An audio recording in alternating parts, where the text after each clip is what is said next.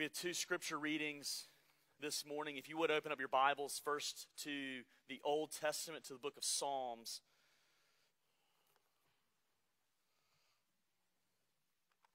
Psalm chapter 32, or really is one of my Hebrew professors used to say it was his pet peeve whenever someone would say chapter 32, because really it's just an individual psalm. So it's Psalm 32. Psalm 32, verses 1 through 5. Uh, this is a great text that uh, really uh, correlates to the text that we will be preaching this morning. Psalm 32, verses 1 through 5, a maskil of David. Blessed is the one whose transgression is forgiven, whose sin is covered. Blessed is the man against whom the Lord counts no iniquity, and in whose spirit there is no deceit. For when I kept silent, my bones wasted away through my groaning all day long. For day and night your hand was heavy upon me. My strength was dried up as by the heat of summer. I acknowledged my sin to you, and I did not cover my iniquity. I said, I will confess my transgressions to the Lord. And you forgave the iniquity of my sin. Turn now to the book of Luke. Luke chapter 7, verses 36 to 50, which is our sermon text for this morning.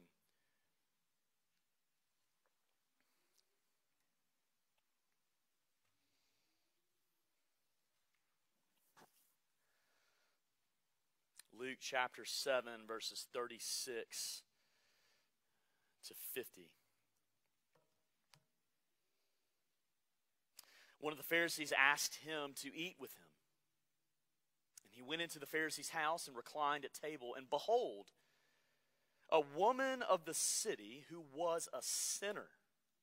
When she learned he was reclining at table in the Pharisee's house, she brought an alabaster flask of ointment, and standing behind him at his feet, weeping, she began to wet his feet with her tears and wiped them with the hair of her head and kissed his feet and anointed them with ointment. Now, when the Pharisee who had invited him saw this, he said to himself, If this man were a prophet, he would have known who and what sort of woman this is who is touching him, for she is a sinner. And Jesus, answering, said to him, Simon, I have something to say to you. And he answered, Say it, teacher. A certain moneylender had two debtors. One owed 500 denarii and the other 50. And when they could not pay, he canceled the debt of both. Now, which of them will love him more? Simon answered, The one, I suppose, for whom he canceled the larger debt. And he said to him, You have judged rightly. Then turning toward the woman, he said to Simon, Do you see this woman? I entered your house. You gave me no water for my feet, but she's wet my feet with her tears and wiped them with her hair. You gave me no kiss, but from the time I but from the time I came in, she has not ceased to kiss my feet. You did not anoint my head with oil, but she has anointed my feet with ointment. Therefore, I tell you, her sins, which are many, are forgiven. For she loved much. But he who is forgiven little loves little. And he said to her, Your sins are forgiven. Then those who were at table with him began to say among themselves, Who is this who even forgives sins? And he said to the woman, Your faith has saved you. Go in peace. This is the word of the Lord. Let's pray. Our Heavenly Father, we ask that in your divine mercy that you that you would bless the preaching of your word, that you would bless the hearing of your word. Father, we are asking that you would help us to see how gracious your grace really is That is often very intimidating, offensive, scandalous, or all the above. But we trust that it's exactly what we need. So be with us this morning and transform us because only you can do it. We ask all this, Lord Jesus, in your name. Amen. One of the things that I have often struggled with, and I've often counseled people who have struggled with, is it is easier for people to believe that sins can be forgiven. But really, the question is this Can my sins be forgiven? understand Jesus forgives sins, He's a Savior of sinners. But what I really want to know is can He forgive my sins? I remember when I was a freshman in college, and even though I had grown up in the PCA church in Montgomery, Alabama, uh, everything appeared as if I was not a believer, and probably most likely was not. And when I went to New Orleans for college uh, after leaving Montgomery, I went into a very wild living style, and you can imagine, uh, just fill in the blanks. And I remember finally one summer after, or the summer after freshman year, I had finally mustered up the courage to try to reach out to a local youth pastor to try to tell him a lot of the shame I was experiencing because I knew I needed to talk with someone. I think the bad decision of this was that for whatever reason, I didn't go to my own youth pastor, who would have been great. Uh, but because of caring more about my reputation rather than integrity, I went to another person who seemed like a safer option. And so finally, as I'm meeting with this person, you kind of do that thing where you're meeting with them for maybe 30 minutes, 45 minutes, an hour. You know you need to leave soon, but you really haven't talked about the thing that you really wanted to meet with them with, about. So finally, I mustered up the courage and I spilled the beans about things I had been doing in college with girls and with drugs and with alcohol and all these different things. And I'll never forget how he responded. He responded by turning to me saying, You did what? And then proceeded to walk off and get into his car and drive off. I was a pastor. Have you been there before? Maybe you have. Maybe you are in that place. And you know what? Sometimes even PCA pastors, Reformed pastors who believe in God's grace, we can still sin that way and we can do that. that's a painful moment. And it makes that lingering question of can my sins be forgiven? It makes that question get even larger and more weighty. Is, is Martin Luther exaggerating when he says that the gospel is for real sinners with real sin?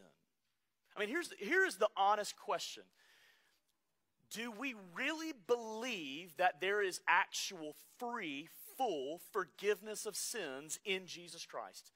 Do we really believe that today? Because we really believe in an, or we really live in an era where everything is about justice, everything is about exacting. Do we really believe in God's grace? I remember having another moment in my life where I was really struggling with the reminders of things that I'd done in the past. And this is actually after I'd become a believer. And I was really struggling and I really was desperate for some assurance. And I came across a song, the song we're actually going to sing after this sermon, a song by Matt Boswell and Matt Papa called His Mercy is More. And what's repeated over and over in this song is this Our sins, not their sins, our sins, the people singing the song, our sins, they are many but his mercy is more. Our sins, they are many, but his mercy, his mercy is far more. This is what that text is talking about. This right here is the heart of the gospel. What are the sins that you bring in here this morning? I'm not talking about the sins you like to admit or the how Jerry Bridges once said, the respectable sins, you know, the sins that you're actually comfortable, you know, talking about with a group of people, but you don't really talk about the actual sins that you're struggling with. I'm talking about literally the, the, the, real sins of our life. What is it that you are really bringing in here? Maybe the ones you've tried your whole life to forget, or the ones that you feel like since you finally moved away from home that you've escaped that. Or maybe the ones that you've done privately that you hope others don't know about. Or maybe it's the ones that sent you to jail, or that ended up in a divorce, or ended up in you being sued, or having an affair or loss of friendships or loss of children. I am asking you this what are your real sins? And I'm not saying you have to have these heinous sins to have real sins. I'm talking about the real sinful heart, not the one we try to dress it up to be. Because that is who Jesus is speaking to. I think it is very important, before we dive into the text, I think it's very important to remember this if the gospel of grace cannot work in the worst prison in the world, it does not work, period. If there is not free and full forgiveness in Jesus Christ for the worst of the worst, then it's for nobody. So it better work.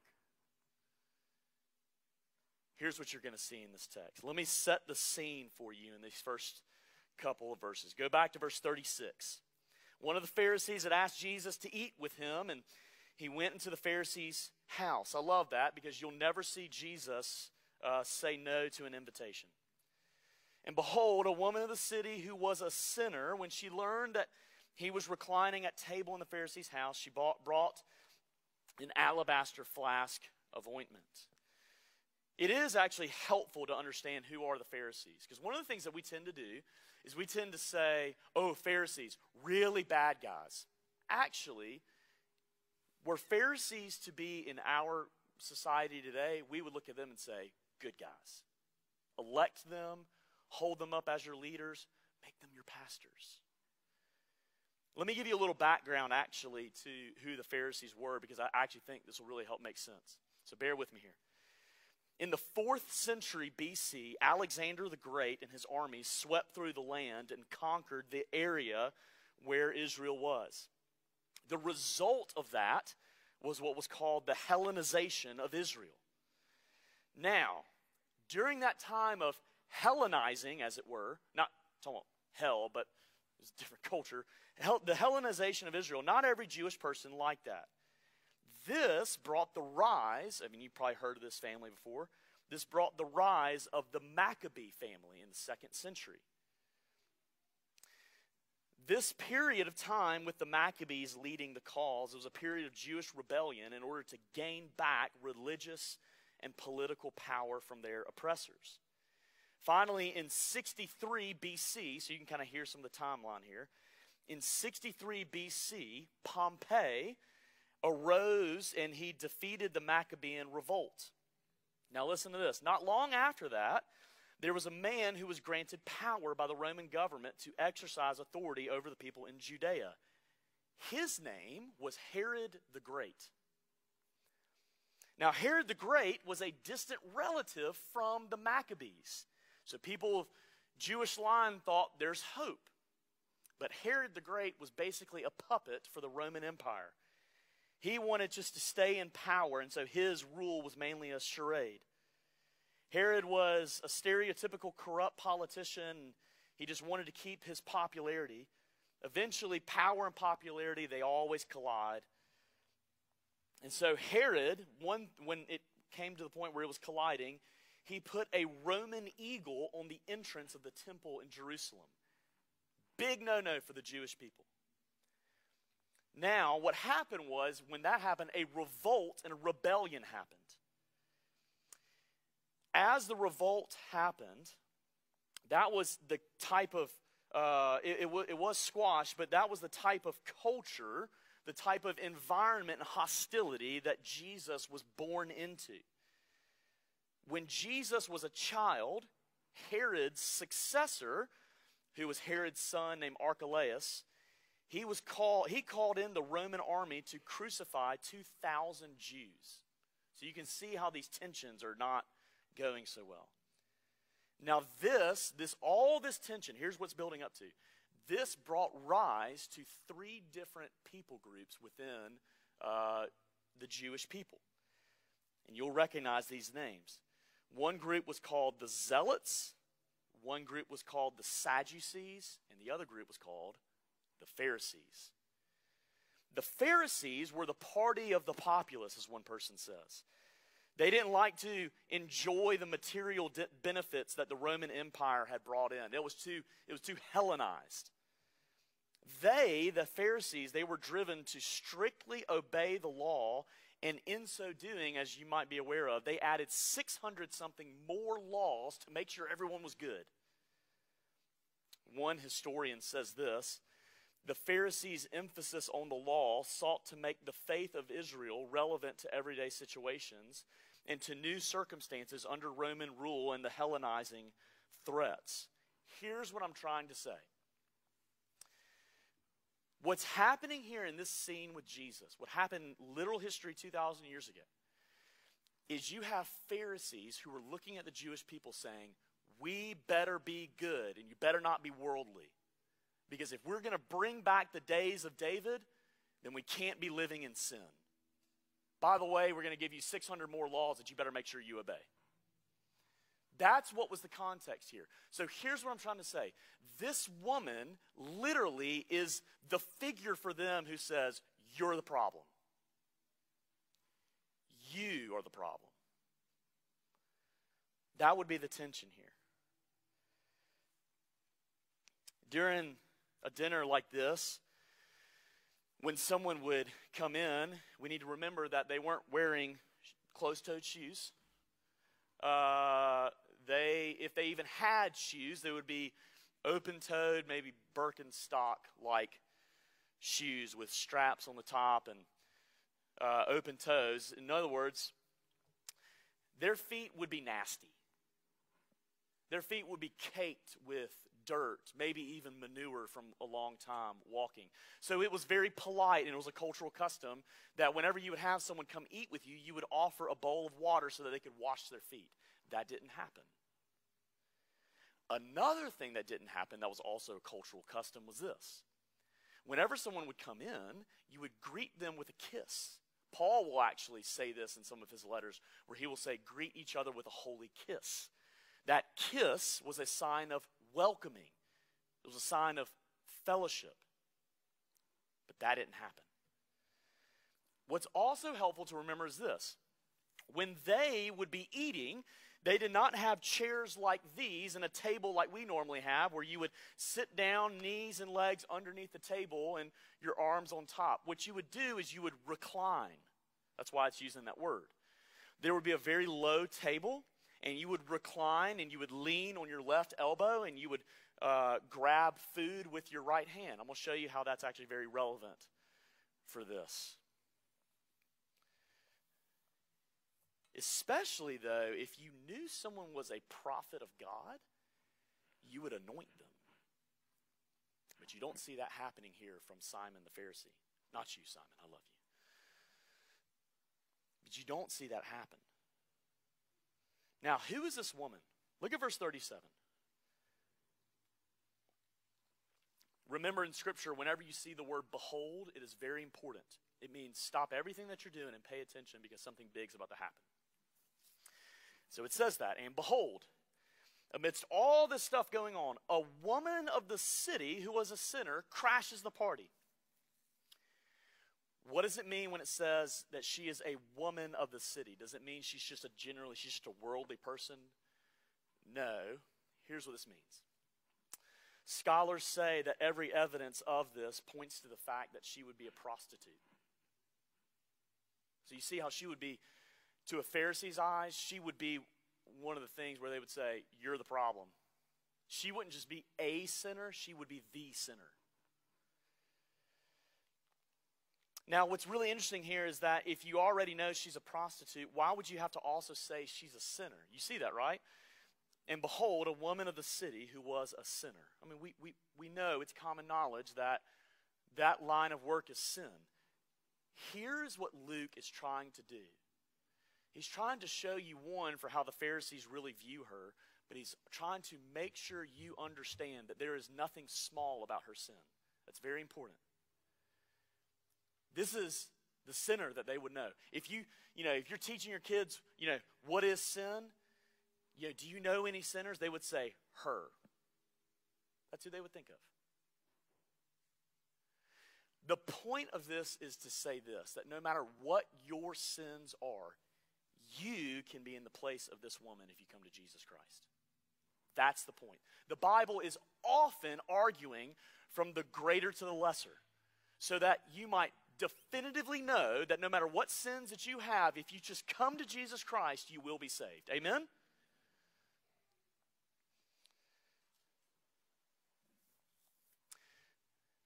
When it says that she was a sinner, this is actually really interesting. I learned this this week. The tense that this word is in means that she is most likely still in that line of profession this is most likely a situation where it's not as if, for whatever reason, that she has stopped doing.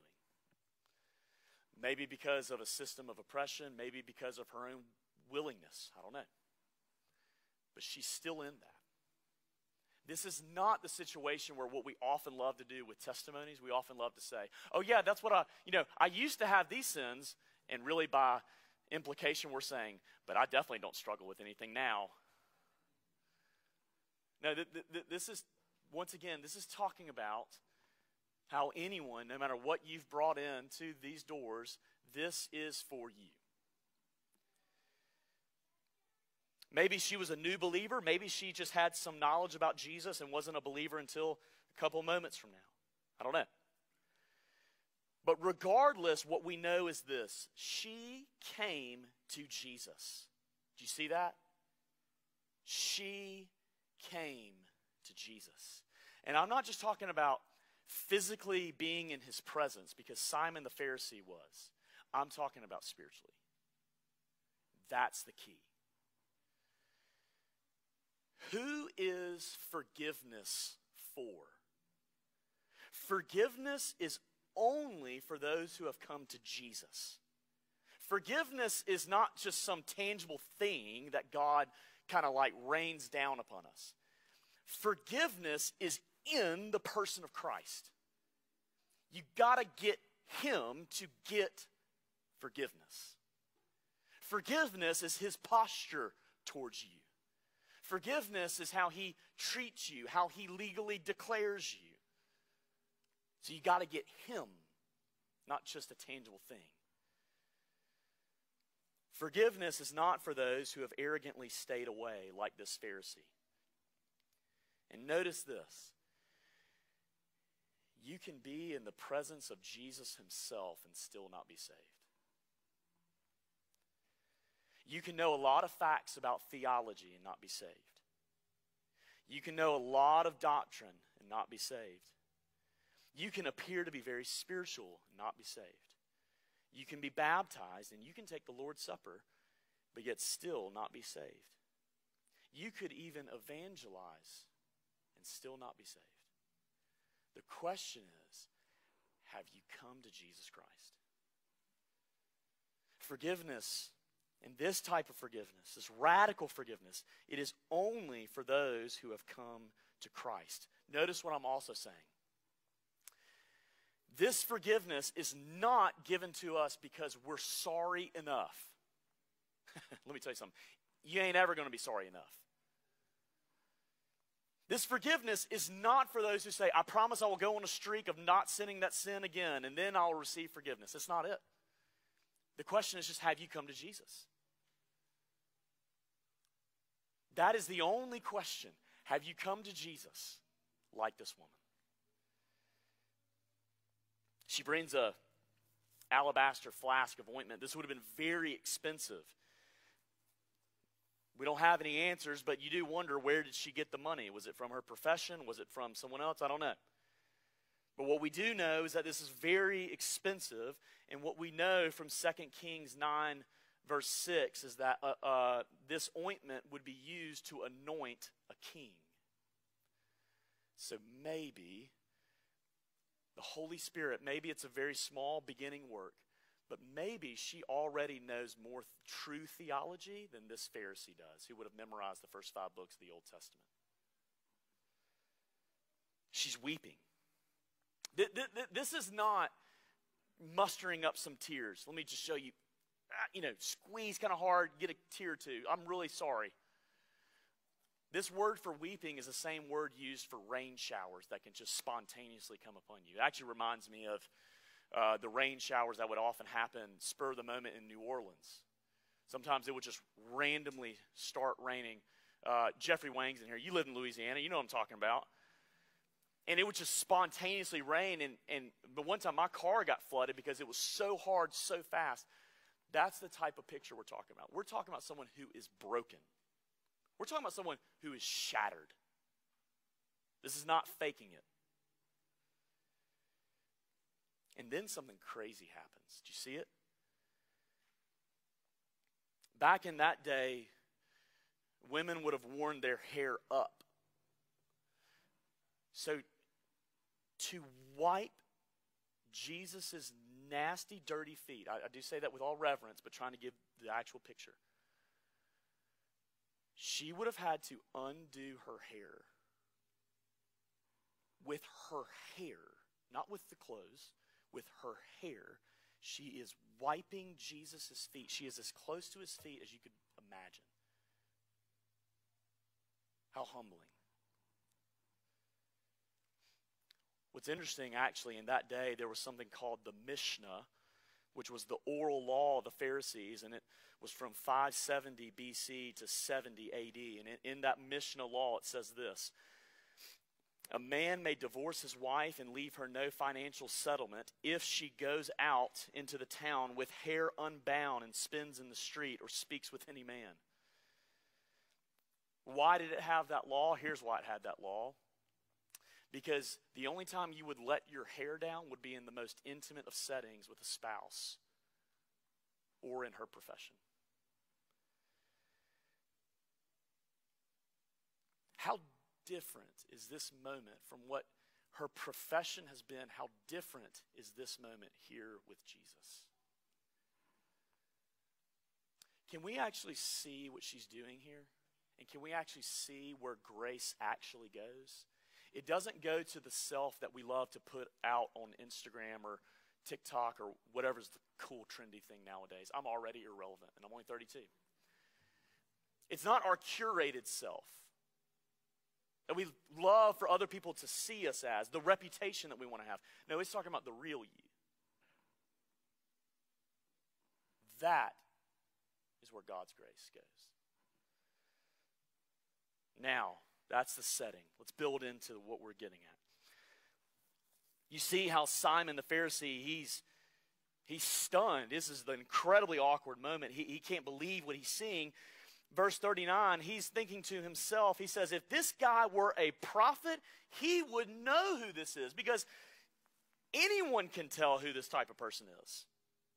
Let, surely a, a prophet would know this. Why is he letting her do this? No doubt he would probably be thinking about the Old Testament law that would be saying how whenever you would come in contact with someone unclean, you would become unclean. But here's what he fails to see he fails to see that the temple, the Holy of Holies itself, is incarnated in Christ. And when he comes to you, he casts out uncleanness. You see, this is what self righteousness sounds like. Self righteousness sounds like I'm the one who really knows what I'm talking about. Everyone else needs to get on my page. I'm the one who actually has knowledge. I'm the one who others need to be like. I had two students one time in RUF years ago who had very legalistic tendencies, and I remember uh, this is exactly what they were doing and saying. They need to be like us.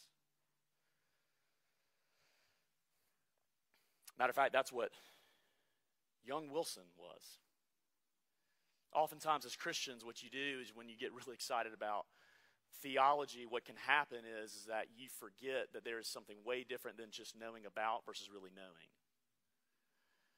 And you, be, you can become very proud, very self righteous. What can happen is we can often be very self righteous towards the self righteous, can't we? This is what Simon and these other people here are doing. They're very self righteous towards this woman. What Simon in particular is saying is that, Jesus, I clearly know more than you know about this woman. How audacious. You see, self righteousness is also the posture of hoping that what I'm saying right now, you hope others will hear it. One person has said that prophets can sniff sin's odors from miles away. So surely this is what Simon would be thinking. If Jesus is really a prophet, then how does he not know who this is? I remember one time when I was in the Boston area, and uh, this is during my first year seminary at Gordon Conwell, and I was invited to come do a career day panel and it was hilarious because they put me they didn't want me to come as a future pastor. They didn't want that. Uh, they wanted me to come as a washed up uh, ex-football player. And they placed me on a panel with like a dea agent a cop a firefighter and another like uh, detective. And i remember thinking this is just so like i'm like the weird one. Uh, and of course when the story started to be told they didn't care about mine. Uh, they lived in Boston. They knew who Tom Brady was. Um, and one guy starts telling a story. He tells a story about he's a detective and he gets a phone call and they say, Hey, you need to come to the hospital right now. We have a man who is handcuffed to one of our beds. So he goes to the hospital. He shows up to the hospital and he gets to the room where he's at and and uh, they they debrief him about what's going on. They show him some X-rays. They give him X-rays, and he walks into this room, and here's this middle-aged man who is uh, chained to a hospital bed, wondering what in the world is going on. So this detective starts asking him some stories, and this guy was a roofer, and he'd been doing construction for a long time, and the guy came into the hospital because he was having a lot of really bad headaches. So the detective is talking to him and he says, Sir, uh, let me ask you a question. Have you ever been in a fight before? This guy grew up in inner city Boston. He said, Yeah, I've been in a couple fights. Okay, sir, well, let me ask you a question. Have you ever been stabbed before? I'm pretty sure I would remember that. Uh, no. Okay, sir, let me ask you one more question. Have you ever been stabbed in the face with a knife? Now, you would, you would probably remember that. So the guy said, uh, No. I'll just use this as an example. Here's the x ray. He turns it over. He says, Sir, well, then how do you explain this? And on this x ray, which he showed to us in person, so this is true, uh, the kids went wild. There was a three to four inch knife blade that was stuck in his skull. Upon further questioning, what happened was this. Years and years ago, this guy was so inebriated one night, he had gotten in a bar fight. And somehow, a guy pulled out a knife and he went to stab him with it. And when he stabbed him, it went between his eyeball and the bone right here. And when he stabbed him, somehow the knife blade broke.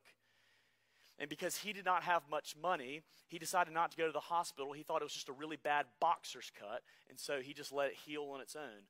Well, when you're a roofer and you're having some really bad headaches, it's probably not good to be on the roof. So that's how he ended up in the hospital. It was killing him. My friends, this is the reality for you and me. Do you know what's killing you that you're ignoring? Your sin. Your sin, my sin, is killing me when we ignore it. That is the real problem of today.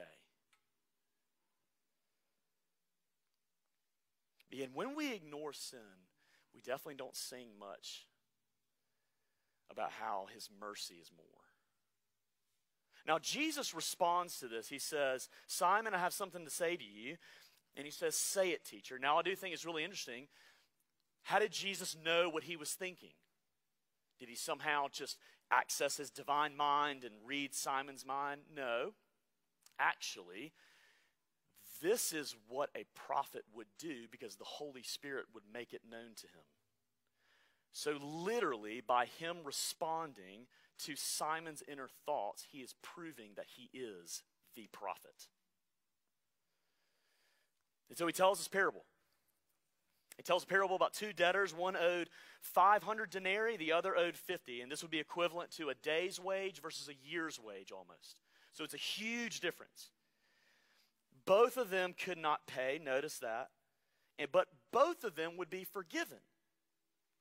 Now, here is what Jesus is saying. This is actually summarized very well in our Westminster Larger Catechism, question 150. It says, Are all sins of the law of God, are they all equally heinous in themselves in the sight of God? One of the things we love to say is that all sin is equal.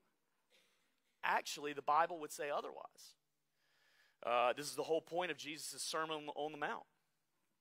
He is actually in the Sermon on the Mount, he is, he is saying, hey, don't just avoid the really heinous acts of murder. You need to see where it started in your heart. Our own Westminster Larger Catechism says all sins of the law of God are not equally heinous, but some sins in themselves, and by reason of several aggravations of it, they are more heinous in the sight of God than others. I mean, it, it, it is clear living out a sexual desire is more heinous than just the sexual desire in your heart. They're both sinful, both deserve death, both deserve God's wrath, but there is a more heinous expression of it. But here's what's interesting this does not mean that if you and I have more heinous sin, that you need some Jesus plus something else. Amen? That's very important. There's one Savior, there's one Jesus, there's one sacrifice for all imaginable sins that could be conceived. And actually, what's very fascinating, because here's what's happening it's actually because the woman, by the Holy Spirit, she actually recognizes how heinous her sin is, and she comes to Jesus with them. But notice, actually, who stays in their sin the person who thinks it's manageable. That is often how the turntables can turn, as Michael Scott used to say. One of the most dangerous things is actually self righteousness because self righteousness can become the more heinous sin because you often think, I'm fine, or I just need a little bit of Jesus. I don't really need all this grace. Very interestingly, I've noticed through the years that the easiest people to minister to are the people with no matter what sins there are, they bring them in and they call it as it is and they say, I need God's grace.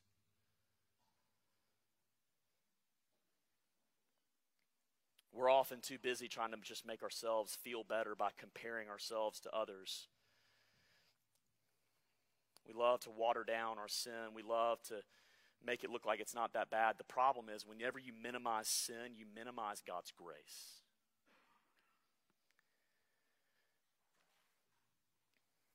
Here is where everything builds up to.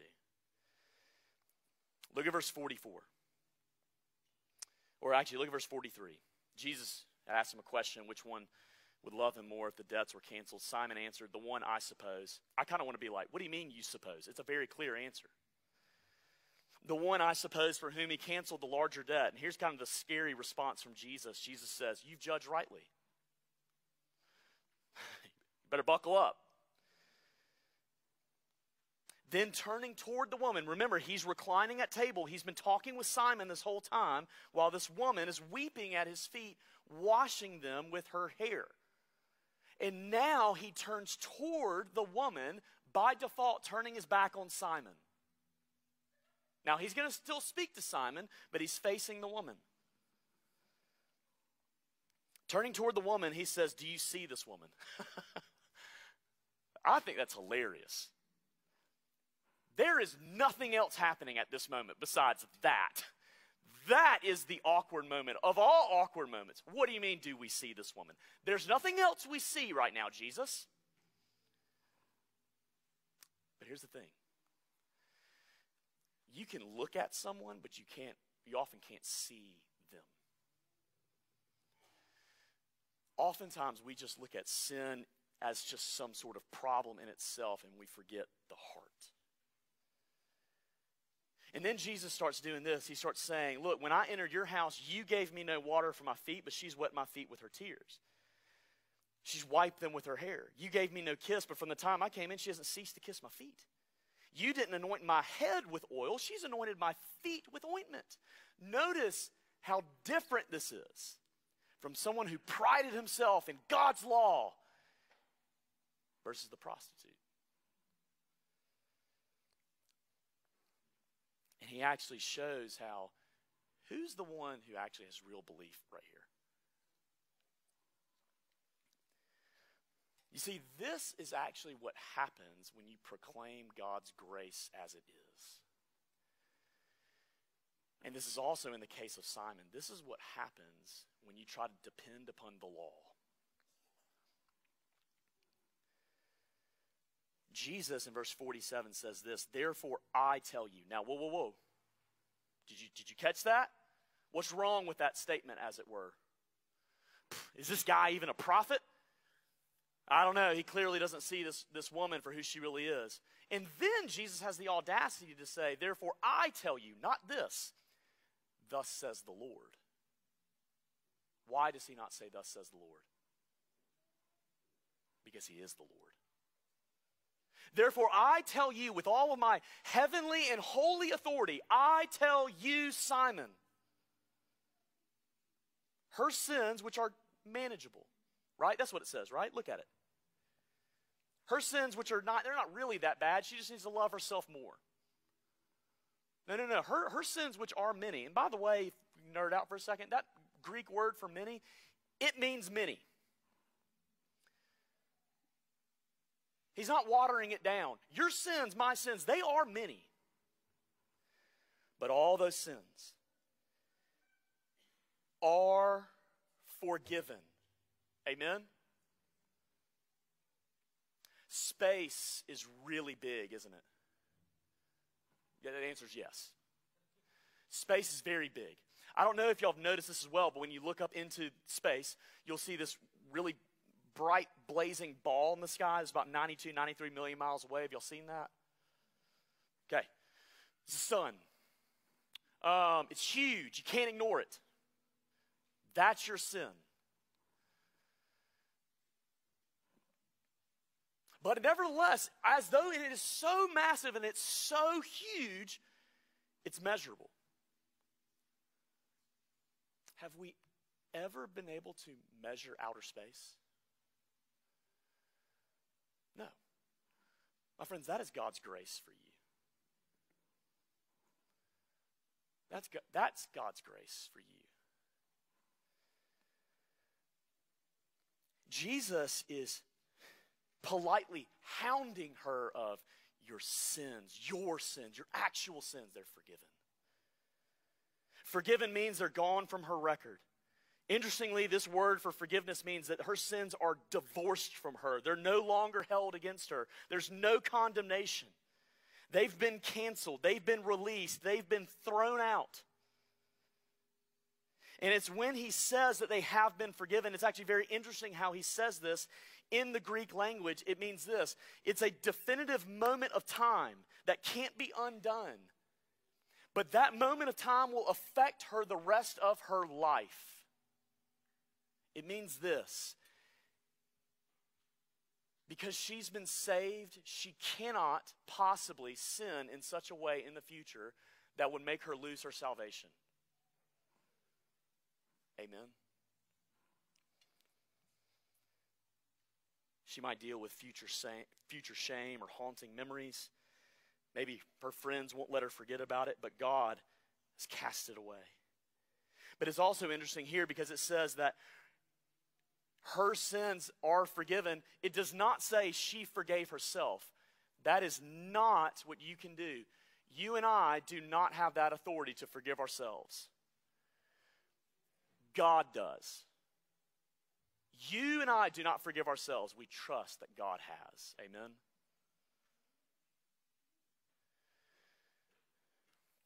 Then he speaks to her. I don't have time for all this. This is amazing. He speaks to her and he says, Your sins are forgiven. Don't you love that? Because oftentimes we need to hear it personally. My friends, I'm talking to every single person who is in here at this moment right now. I'm not talking to out there people or just talking about theology. This is God speaking to you from His Word. If you've come to Jesus Christ, your sins are forgiven. Your sins are forgiven. Amen? And why? Because what would have to happen on the cross is that He would take the curse, He would take the wrath. And he would drain that cup of God's wrath so empty that there would not even be the threat of it ever coming upon you again. Amen. Let me leave you with one story. You can't make this up. I preached this years ago down in Edmond. Preached at another church and preaching this. Uh, a couple days earlier, I was listening to this audiobook called House to House, which is uh, about uh, soldiers in the Iraq War, and it's a me- memoir autobiography by a guy named Sergeant Bellavia. And at one point, when Sergeant Bellavia was in Iraq, he, he had been on numerous of these missions, and he had seen atrocities. He's done several of these atrocities. Uh, maybe some of you know that. At one point, a chaplain comes up to him, and he says, Sergeant Bellavia, can I pray for you? And Sergeant Bellavia says, he describes his thought life, and he says, if this guy had any clue what I've seen or what I've done or what I've let other people do, he, he would not ask to pray for me. And so I'm giving this illustration to this, to this church. I, have never been in this church before. Uh, I, I only knew the pastor, uh, and he didn't tell me anything about his people. I'm giving this illustration because I thought it really fit the point because it was a great anti illustration to, to show this. I, I said, look, this text in Luke 7 proves that it does not matter what your sins are, how atrocious they are, God can forgive any sins. And then I said, Amen, and we prayed. I get a text a couple hours later, and I can show you the text. I, I, I didn't pull up today, but get a text a couple hours later from the pastor of the church, and he forwarded me a message from another person in their congregation.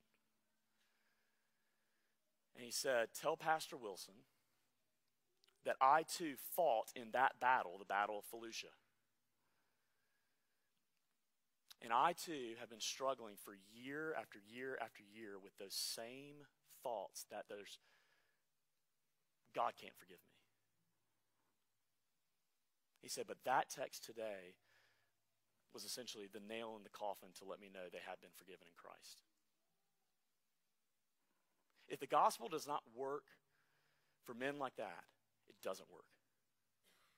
And all you have to do today is just believe. Just come to Jesus Christ and you will be saved. Amen? Let's pray. Father, only you can make dead bones come to life. Only you can help us to live. But Jesus, we thank you that that's what you do. It's what you do every Sunday. You're doing it all across the world right now. And would you do so among us? We ask all this in your name. Amen. Let's stand and sing our final song.